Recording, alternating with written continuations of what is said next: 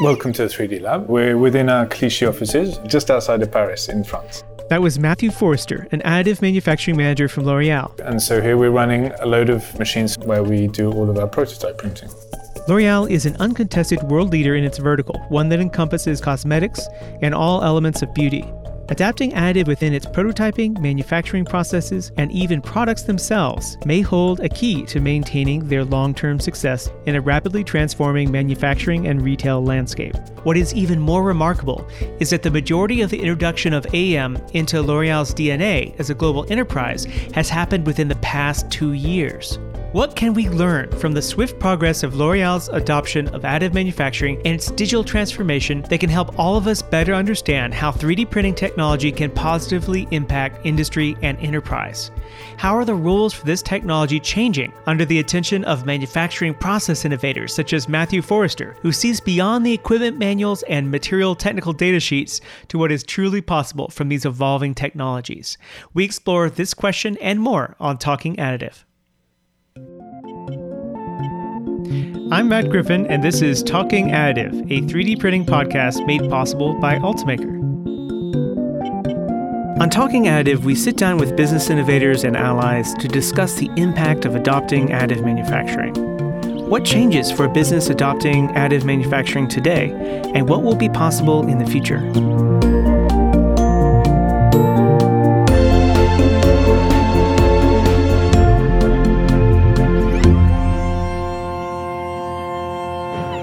Welcome to our first episode for the Talking Additive podcast. Talking Additive launches on April 28th, 2020, with three initial Dynamite episodes. We will launch new episodes on Tuesdays every two weeks. Since 2011, Ultimaker has built an open and easy to use solution of 3D printers, software, and materials that enable professional designers and engineers to innovate every day. Its global team of over 400 employees work together to accelerate the world's transition to digital distribution and local manufacturing. We are sitting down this week with Matt Forrester, who works at L'Oreal as an additive manufacturing manager and as an advocate on the technical side of additive manufacturing deployment. He has become a key evangelist for 3D printing in his field and works across industries to help others adopt this technology in their work and businesses. We're using lots of different technology here uh, FDM, SLA, DLP. Generally, there'll be at least half of the lab running uh, at any one time. While visiting Matthew Forrester at L'Oreal headquarters for the interview, he invited me on a tour of his highly active 3D printing test kitchen there. This is the Tidy and Trim Home Lab from which he evangelizes and orchestrates additive manufacturing projects across a large part of L'Oreal's global presence. Most of the work here is new designs, which are being worked on by, by engineers, briefed by the marketing team. Uh, and it's the process of iteration to generate a physical model from an idea, which could be created by a design agency or one of the engineers themselves who are, who are pushing through an innovation. And they can print out a prototype uh, very quickly here and test it out and use it to, to sell their ideas. L'Oreal has 40 production facilities across the world, and 25 of them are now equipped with additive manufacturing technology. And there are also 3D printing labs and machines in public spaces in many of their business centers as well, such as the Ultimaker 2 Go printers I noticed in the headquarters cafeteria, accompanied by instructions to encourage those grabbing lunch or coffee to make use of them. Uh, just uh, just under two years ago, we built uh, we built this lab. Uh, we only had three printers, and now we're running uh, seven, with maybe some some more coming in uh, in the future. So it's it's growing very very fast. One of the reasons he wanted me to join him in his lab was to see a very special product for L'Oreal, one that had its start in this very lab. So this is um, Fleur de Jasmin for, for Lancome, which is a metal perfume cage that was 3D printed. We started off with form prototyping. A lot of form prototyping was done within this lab, and then we moved to a, another technology, which is uh, metal laser sintering technology, to launch the first product last year. The beginning phases of the project ran through here, and that's the concept. This is an, an area where we can kickstart, where we can experiment, and, and push out the, the projects that um, bring in some real value. This was L'Oreal's first launch of a product incorporating 3D printing. This perfume packaging was fabricated with laser powder bed fusion, incorporating the forms of jasmine flowers central to the perfume's fragrance. This limited series of 50 ultra rare, ultra luxury numbered copies is also a proud moment, a public acknowledgement of the extent of the efforts that Matthew and his team have accomplished in their mission to usher in additive transformation across L'Oreal and its design and manufacturing processes. In just a few short years, additive has expanded from one option in a rapid prototyping toolset to a critical technology, making a difference behind the scenes with projects such as functional packaging prototypes, printed proto tooling, quality controls, components of automation lines, and spare parts. But unlike many long seated industry titans, L'Oreal has approached their high velocity additive manufacturing on ramping in the spirit of their brand's commitment to learning and transformation, fostering a community of peers in other industries for the mutual exchange of insights and knowledge. I sat down with Matthew Forrester in Clichy, France, at the headquarters of L'Oreal.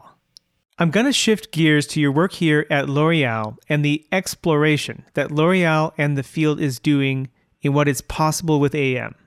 What is the name of your team within the company? I'm working within the, the operations department. We're working on launching new products uh, onto the market. We're aiming at developing a beauty tech company, a cosmetic company with a digital uh, background, and bringing new services to our clients.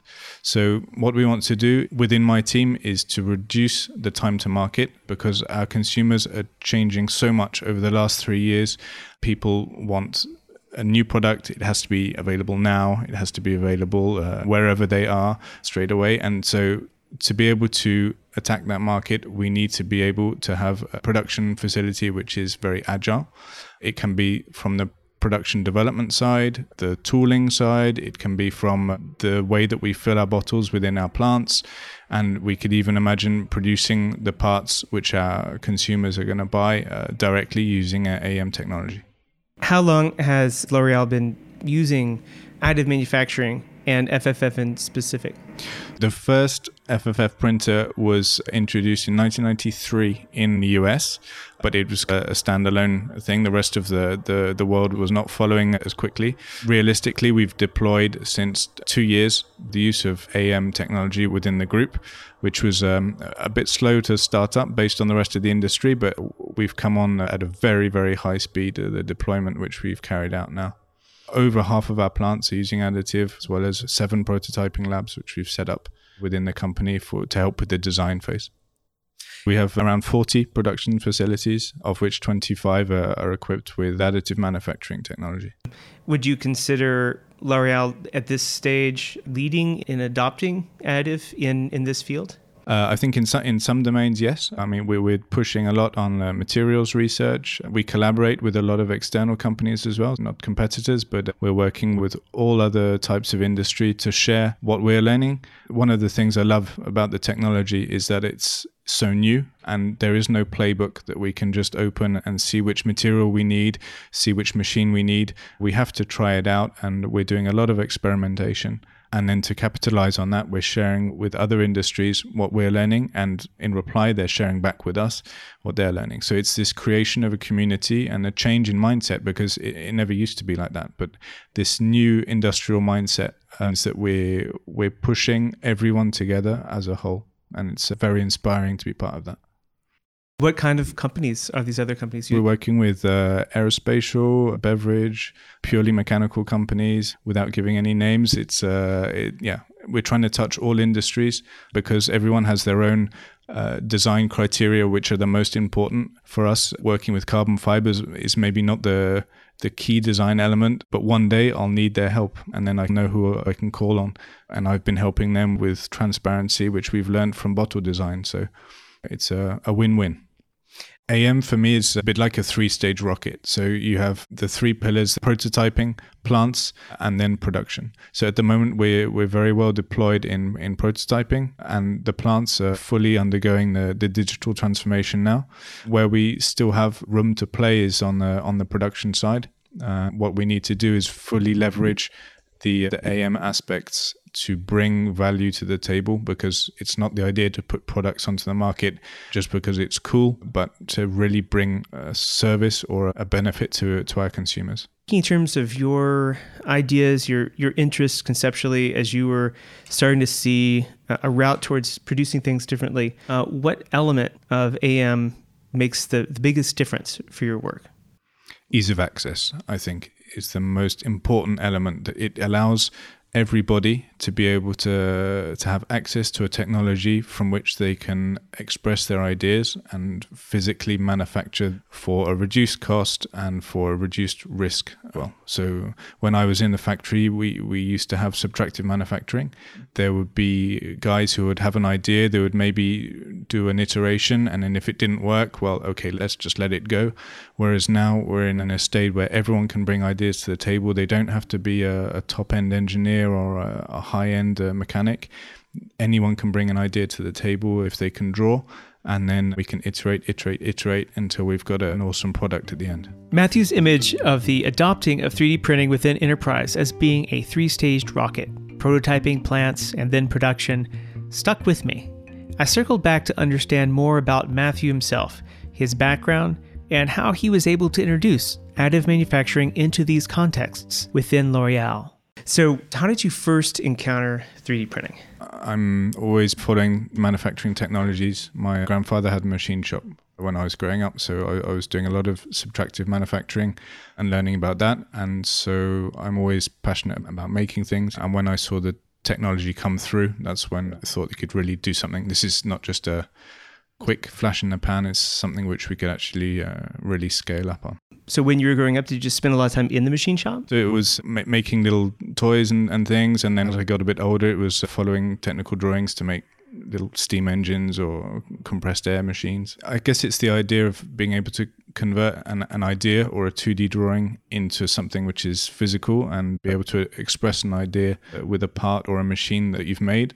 And then if it doesn't work, go back and change it until it does and, and be able to do something that no one else has done up until now. What led you to join L'Oreal and move to Paris? I never planned on joining uh, L'Oreal at the, at the beginning. I actually had the opportunity to do a, a placement while I was doing mechanical engineering, and the responsibility and the prowess of the engineering which is done within the company I discovered during that placement stage and it was absolutely amazing. I really enjoyed it. And so I decided to to stay on do my thesis at the end of my studies and move into optimization of uh, factory uh, packaging lines which is where I learned about lean manufacturing and all of the processes. And then from there, I had the opportunity to come to Paris to work in the, the packaging development team, to working on designs for new bottles, jars, uh, so, how did you first encounter 3D printing? While I was already here working within L'Oreal, just following the maker community, seeing which machines come onto the market. It was probably about seven years ago. It wasn't right at the beginning of 3D printing, but maybe a couple of years after the launch, they were still wooden or cardboard machines with wires hanging out. And that's it was is that stage that I got into it. How did those machines and what they could do relate in your mind to the machinist tools when you were growing up? It gave me an opportunity to to get back into that side of fabrication but then living in paris in an, in an apartment meant that i could do that without having to ship in an eight ton lathe and then only be able to make uh, circular parts. It just opens a, a, a new world of manufacturing where people can start doing it in their bedrooms you spoke to the context. This was the kind of machining and fabricating you can do in your Paris apartment. But what are some other things that fundamentally changed uh, how you work and design? This is still the big thing, and it's still the thing we're, we're, exploring today. Is the fact that instead of using subtractive, where we take a block of material and, and, we machine away to create a part, we can start from nothing and, and, and build up, which brings its own challenges as well. We have to think about support structures and the way it's manufactured, but it also opens the door to a whole new realm of possibilities for mechanical movements. We can imagine a machine which is printed and with moving parts that come straight out of the printer. Big advantage over traditional machining where we make part by part. We can imagine using several materials, several different ways of manufacturing within the same machine. We're going to jump into how this came into L'Oreal in a second but thinking of the early exploration of the material, how did you initially use fused filament fabrication, for example, in your work? So at the beginning, I used it as a fabrication tool for the things I did at home. So it was repairing parts, making new parts for for cars, for for for the house. And then because of pushing this technology through and it becoming a hobby uh, from what I do in my my daily life, I was able then to push that technology through within the company when there was an opportunity which arose. And were you using other AM processes? at that time? And also, did you bring any sort of milling or subtractive tools from your background? No, not at that stage because the problem is with subtractive tooling is that it's dangerous, it's heavy, and it's difficult to, to set up and run. Although I would have loved to have a machine shop at that stage in my, my life, I didn't. What about starting to explore the other AM processes?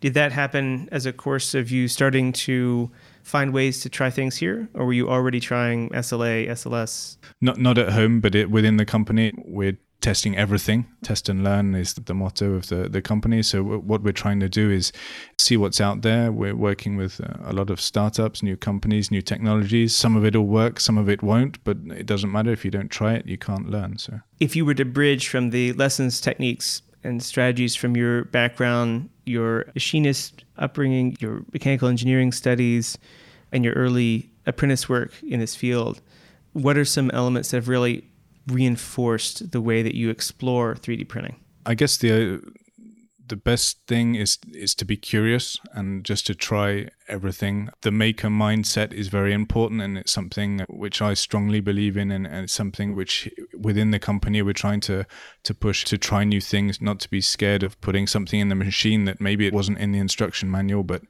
let's try it and see if it works and see what comes out of it. This is Matt Griffin, host of Talking Additive, Ultimaker's new 3D printing podcast. You might be wondering, why are we launching a podcast and why are we launching this series right now? Ultimaker's 3D printing podcast was inspired by our company's mission to accelerate the world's transition to local manufacturing and digital distribution. How will 3D printing affect the future of manufacturing, engineering, and design? Through interviews with top innovators, partners, and allies, this series offers a chance to learn from those who have experienced firsthand the impact of additive manufacturing. Their key insights shape how we design our products and enhance our commitment to helping customers explore new and better ways to achieve their goals. Through these conversations, we hope to offer fresh insights into these new paradigms for the benefits of our listeners, our team, and our collaborators. And why now? Live events, trade shows, and seminars are not currently viable resources for leaders who are interested in adopting or extending 3D printing capacity. We hope that Talking Additive will provide an interactive avenue for our audiences to critically engage in the conversation around the impact of adopting additive manufacturing. Let's keep this conversation going, just like the 3D printing labs all across the world that have remained open and fully operational during these complicated times. Enjoy our show? Subscribe to make sure you never miss an episode. And we'd appreciate it if you would post a review wherever you prefer listening. Join the conversation about additive manufacturing by subscribing today at talkingadditive.com. Speaking of these new paradigms, we pick up the conversation with Matthew where our discussion expanded to focus on the additive transformation currently taking place and what this suggests for the evolution of processes, supply chains, local production, lean methodology, and distributed manufacturing. When you we started this conversation, you were saying that some of your first experiments with FFF were just trying it and making things in your apartment. Yeah, that's right. And that's even how we managed to sell the project was parts printed out at home that I brought in the next day to show the marketing team that actually we can make a decision overnight instead of outsourcing packaging prototypes, which could take a could take a week or so. Even though the quality was pretty deplorable, it was just the fact of having a physical component within their hands to be able to make a key decision for a product launch is so much more valuable than uh, at that stage the the surface finish, but which we can now do internally as well. But the time gain was a real eye opener, and it's important as well because some people can see on a computer screen a 3D image and understand the concept and even imagine it within space, but there's not so many people who can do that. And giving them a physical 3D model which is available quickly. We've got engineers who are making an idea in the morning and they're in the afternoon they're already playing with the, the physical prototype. This is where you get real added value and iterations before the tooling starts which is very complex, which costs a lot of money, which has a huge impact on the environment.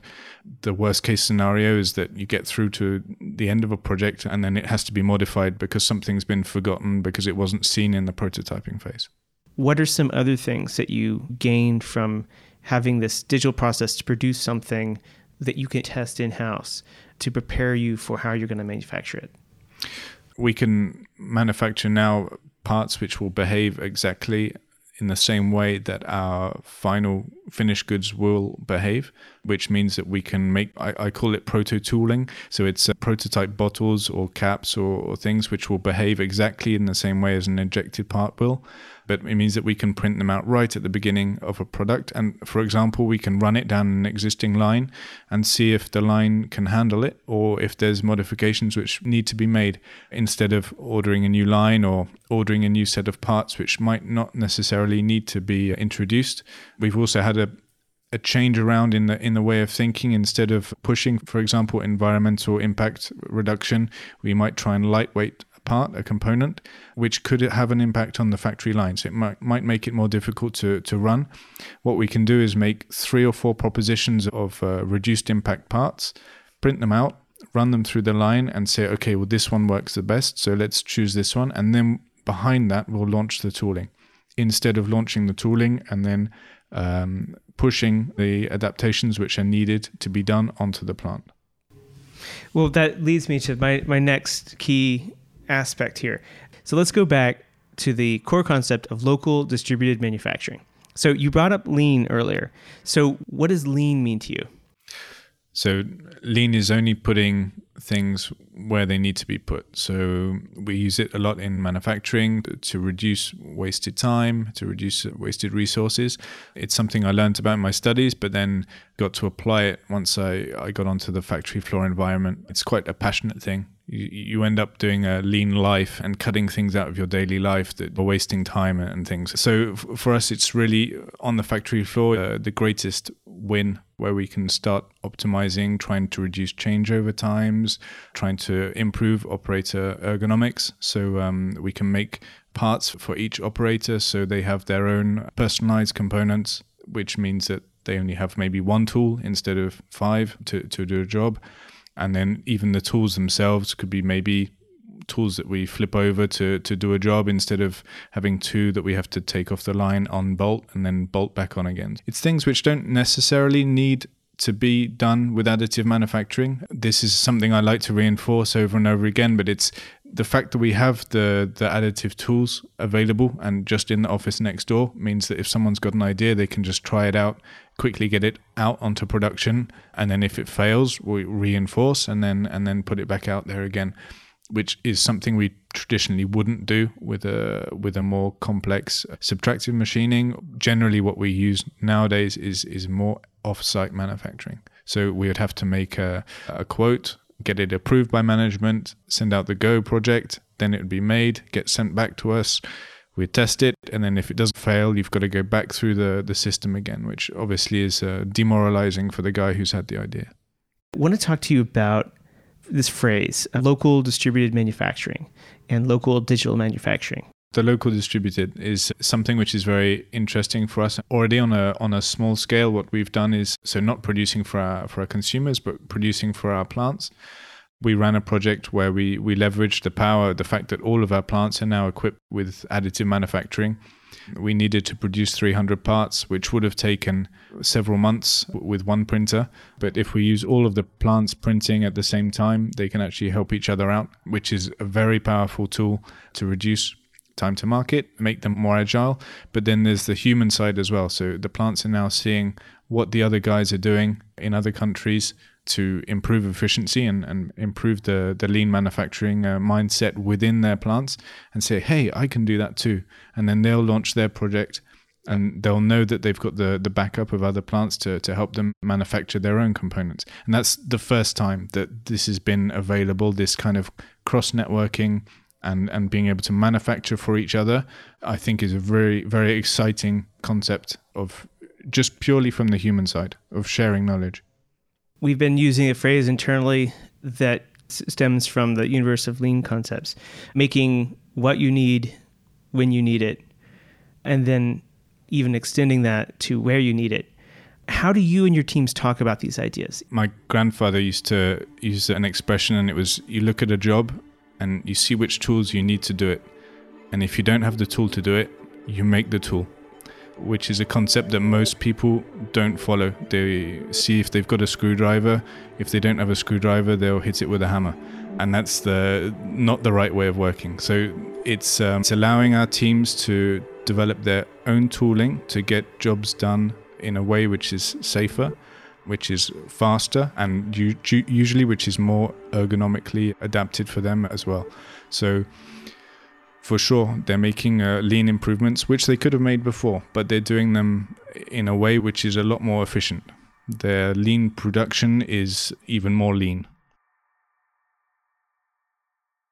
So why is it more efficient to make a make a tool? because you can iterate and uh, instead of just going uh, and putting a part on a line and saying okay it's 80% there let's just run with it. Now it's okay so it's 80% there. What do we need to do to to add another 40% of value?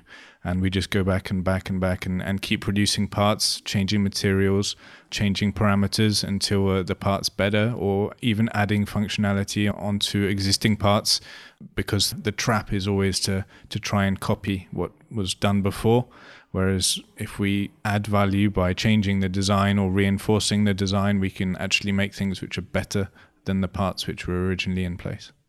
For us, we are undergoing the digital transformation within the group, but the trap not to fall into is just to use a technology because it's cool. Everyone's passionate about 3D printing, and, and that's great. But we need to make sure that the technology that's being used is the one which is most adapted to the task which is in hand. And sure, let's try it out. Let's try new technologies. But then if they don't work, let's try other ones and, and see what's going to give us the best results to give us uh, the best service for our consumers. What we want to do is give access to a lot of people to these new technologies, and it's sowing the seed and, and seeing what comes from uh, from this idea people can bring ideas from all kinds of places. One of the things we, we try and do here is we've put uh, personal printers around the sites. And so, although we're doing production manufacture, there's also 3D printers where people can just bring in ideas they've got from home and print out so they can learn what is additive manufacturing, what's the benefits that it can can bring? And what's the different way of working? So building working from nothing and, and building up layer by layer. Um, we've got guys who are working in logistics who are working in uh, human resources who generally have no direct contact with mechanical ideas. And they'll be coming to us and saying, "Okay, I've used the printer downstairs, and I have this question. Why don't you do this, or why don't you use this material?" And uh, us, the engineers who are who are kind of stuck with their nose in it, say, oh yeah you're right. Like why why aren't we doing that? That's a really good idea. And that's another very exciting thing about the technology is is is opening the mindset to to everyone who's who who can be touched by the technology. That sounds like a possibility of growing the stakeholders in design and, and manufacturing. Where do you see that going? Ideally, it's the the consumer themselves who's going to be going to be feeding back to us because uh, our mantra is to put the the consumer at the center of of all of our products. So, my dream is that uh, our consumers are helping us design our own products, which we can then supply to them either directly or digitally, or there's a there's a whole a whole world of possibilities out there. But it's yeah, I want to get feedback from our users let's talk about supply chain a little bit longer. How do you see the supply chain evolving uh, when you have these kind of technologies in play, both now and you know in, in the future? In theory, the dream is to have local manufacturing where we're producing next to consumers. There's a lot of studies ongoing to see what is really the best way of manufacturing for the lowest possible environmental impact. It's certainly a possibility that in the future uh, we'll be producing locally or the consumers themselves are producing uh, within their own homes. Why not? It's uh, it's maybe a bit uh, Star Trek, but uh, maybe one day. So, well, you produce more products than most companies and need to be able to load shift. What we're seeing now is this huge shift towards uh, very unstable supply chains. And so we might have a huge peak in production, which we need to reply to very quickly. And so these change parts have become key to being able to reply, even if it's an existing product on the market. If suddenly it takes off in a in a new country, we need to be able to equip the lines which are maybe running a, a, less popular product and be able to switch production onto onto them as fast as possible. So it's it's it's absolutely key. Distributed. Now you, now you mentioned a little bit of load balancing that you were able to do.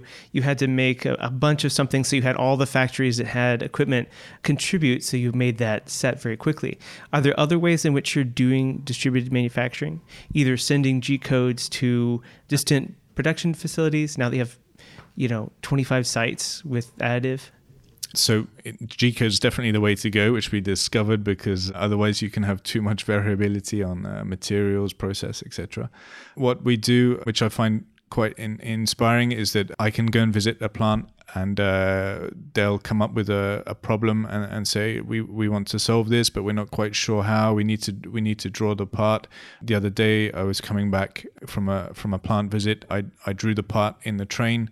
I sent the I sent the file back by email while I was still in the train they loaded the the part onto the printer. It printed over the weekend and then on the monday morning they had their parts ready to to load up the line and, and run at full speed production using parts that were coming off the printer which were traditionally made in aluminium with a 12 week lead time. It's this flexibility and the way that everyone can pull together for a common goal which is being brought on by the digital uh, revolution is very very interesting what kinds of digital design software are you and, and the various collaborators using?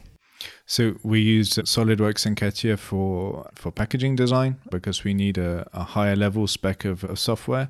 And then traditionally within the plants, we'll be using uh, some SolidWorks and uh, Autodesk Fusion 360. Uh, it's very easy to to learn as well because we're we're often starting from uh, from base level and building up uh, knowledge on uh, on 3D drawing. So it's very easy to to learn and then uh, and then they can experiment with different functionalities when when you need it and it goes up to to a pretty high spec level so you talked about drawing a, a design on the train and, and, and sending it. Where is a lot of that design happening? Are, are all the various people touching this designing things, or is there one group that's doing the dominant design? So, design for me is the area of the industry which needs to evolve. Because at the moment we have all these people with ideas. We've now got the machines which are capable of printing these these ideas or, or, or manufacturing these ideas. The the area where it's still bottlenecking for me is uh, is this transformation from an idea or from a paper sketch into a 3D model. It's getting a lot easier so at the moment we have uh, bottle designs, complex forms are done internally within within headquarters for, for every zone. And then all of the plants are being trained to be able to draw their own parts, which are generally not quite so complex but it depends on the plant. There are some very complex use cases, but the idea is that everyone is uh, is upskilled and being able to to be able to fabricate their own their own parts. So right now you talk about sending around G codes as being the most efficient way. So sending around files that already have the manufacturing instructions sort of encoded into them. Is is that is your unit the one doing a lot of the the slicing and preparation, no. or do you find that? No, so they're, they're, that's being done on site. They're, there's enough competence for, for people to be able to to draw, select material, select orientation, and print parameters, and then print where I the G code is applicable is really if somebody needs to duplicate exactly what you're doing and they mustn't touch anything. Because even with the best will in the world, we see that if we don't send G code, one of the parameters will change, which can then have a direct impact on part quality or production. Almost every use case needs to be adapted in, in some way, unless we're talking about really basic elements like mobile phone holders or tablet stands or, or things which can be duplicated. For manufacturing uh, and production aids, the advantage is that they're that they're adapted and they're personalized for, for each user. And so, I was kind of wrong in in one way. It was it was it's very good for inspiration. In another way, it's it they need to be changed anyway. And because of the way it's been drawn, some guys will find it easier to redraw the part rather than than modify it. I think the short term move should be towards more parametric modeling where we can it's very clear and and we can have a set of values that we can modify and then generate a 3D file. That would help us to reduce the drawing time of, of components. And honestly I think that would be uh, more useful than a, a warehouse where we're sharing purely files coming back to the three stage rocket. So at the moment we're we're in the stage two. So it's it's really the the local distributed is more for the plants where we're seeing really the the added value. And then for the consumer it's a move to new services and uh, new business models. There's so many things that, that need to be tried out to see how we can bring value to the consumer, which is the third uh, the third pillar with the production. Speaking of movement shifts and way of thinking, one component of what you guys were exploring, what roles polymer parts can have in a manufacturing ecosystem that traditionally is used to making everything in metal and everything to last, you know, 10,000 years. Do you have some thoughts about that area? Yes, so it's, it's, a difficult one to, to sell. Already, the use of the word polymer instead of plastic that helps a lot to, to sell the idea. It sounds a lot more technical, but it's it's something which is difficult. But then we're proving quite easily that that a polymer part can replace at least aluminium very easily. And always what I'm asked is, uh, how can I make this in aluminium? And the question I reply is, why does it need to be in aluminium? And then it gets asked five times until we, we, we reach the mutual understanding that actually we could at least try it with polymer and, and, and see what happens. Because there's so many less constraints if we can if we can just make it quickly in house using uh, these machines which are which are non dangerous. So what would it mean to the manufacturing ecosystem if if more participants were comfortable using polymer parts? There's obviously a, a, massive drop in energy costs, uh, raw materials as well, which which are coming out of the out of the ground to make a tooling, especially if it's tooling which only lasts a year or two. It's a, it's a shame to be to be damaging the environment in that way to to be extracting the aluminium. Obviously, we're moving towards fully recyclable plastics or bioplastics for everything that we're that we're doing. So for us, it's a huge impact environmentally, which is aligned with the the politics of the group that we're trying to to push forward. But we're also finding as well that polymers can bring to the table so many mechanical properties that you don't have with metals. Non-scratch surfaces transparency there's so many that, that you can list and we can even manufacture our own materials based upon a, a specification sheet which we can give suppliers which just opens the door to so many possibilities. Even working in, in plastic manufacture before the, the additive, additive manufacturing the idea of producing your own polymer was just a dream unless you have uh, several hundred million tons of, uh, of plastic to be made a year.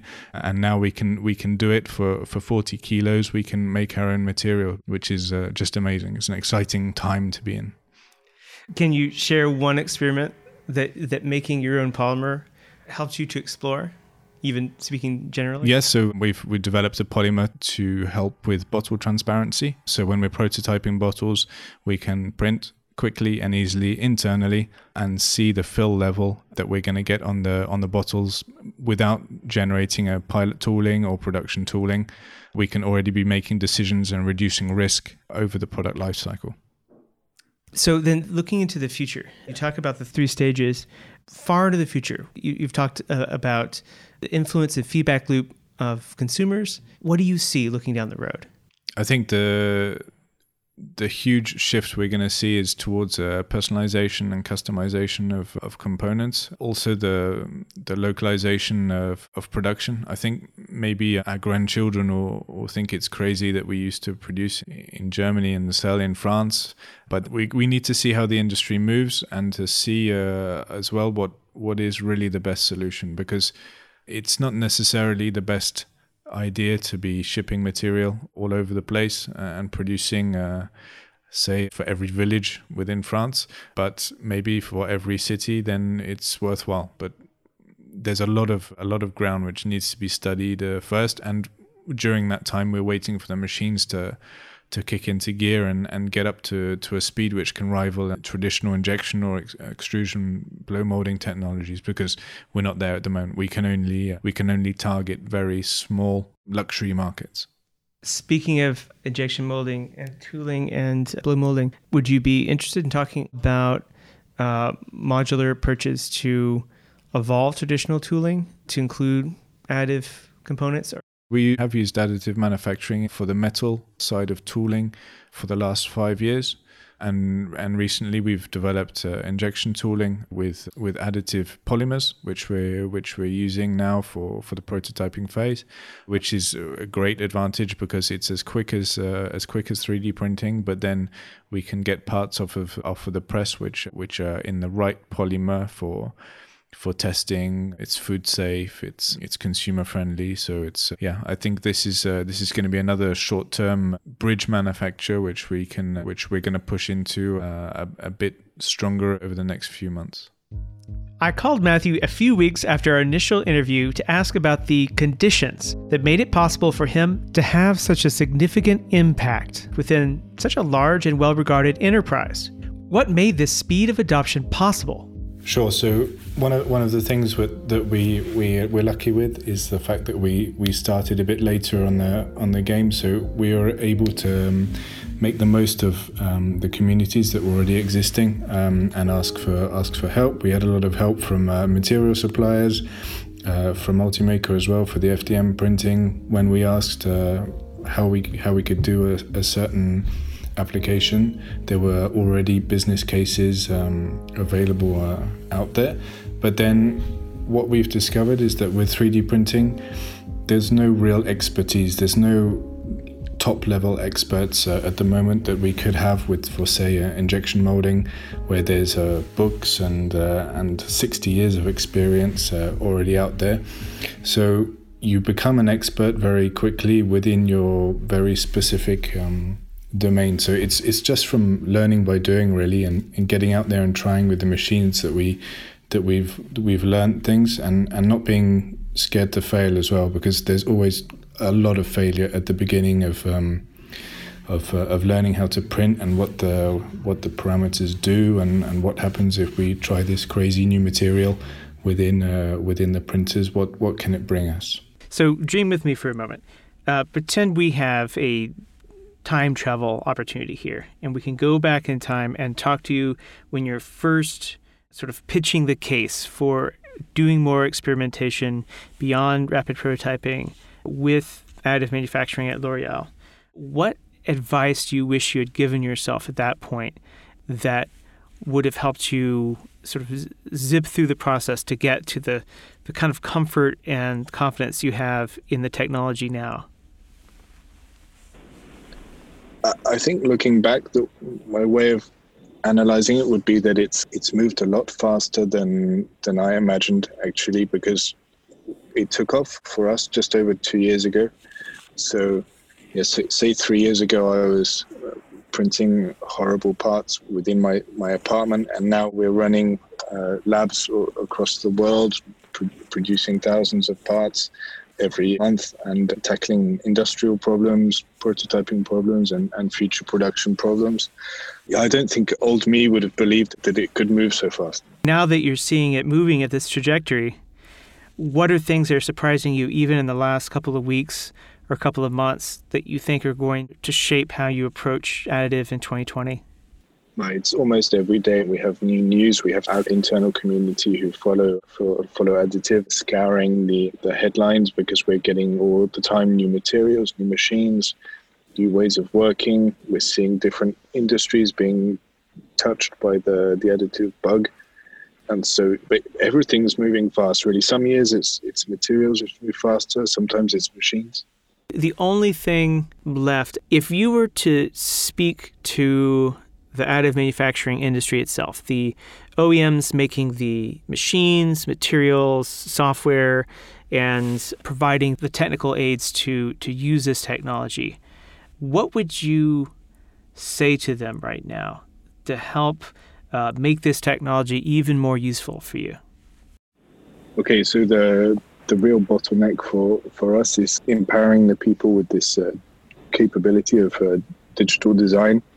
Uh, and so my dream is the kind of pot of digital Play-Doh where someone can have an idea and just uh, shape it into their idea they have in their mind and create a 3D model, something which is as easy to use as modeling clay for people to, to generate their their ideas. At the moment, we're having to push a lot of resource into to training so that these people can then 3D print. So if we can make that easier, it'll really change the industry. I'm open to, to anything. Whoever's working on the, the latest crazy technology now, uh, come and come and see me because I, I want a way of, of being able to transform ideas into physical parts. How how we get there doesn't doesn't really uh, bother me as, as long as it's as easy and, and painless as possible. Thank you so much for meeting with us and sharing in the spirit of improving the whole field things you've learned uh, that could benefit the entire ecosystem. Thanks for the opportunity, Matt. We hope that you have enjoyed our first episode for the Talking Additive podcast, featuring the remarkable Matthew Forrester and his quest to bring value to teams across L'Oreal by leveraging 3D printing in new and clever ways. In just a few short years, Matthew has gone from printing ugly parts in his apartment in Paris to introducing significant time and cost savings for production processes across a global top enterprise. For Matthew, the machines, materials, and processes stand ready to truly transform industry even now. It is the pathway from idea to CAD design sketch that is the key blocker today as we grow the stakeholders who can contribute excellent approaches to making a difference in how we design, create, manufacture, and distribute what the consumers are looking for in a fast paced world where the consumers hold the reins to what we will produce for them tomorrow. I hope that we have all taken away excellent ideas from the swift progress of L'Oreal's adoption of additive manufacturing, even in this tiny snapshot of the past two years. I know I will continue to be inspired by the passion Matthew and his team bring to discovering manufacturing process innovations that are driving forward the evolution of this global brand. In our second episode, we will speak with Danielle Glasbergen Benning from DSM Additive, one of Ultimaker's key partners from the Material Alliance program who will help us explore how we can transform project parameters into material requirements.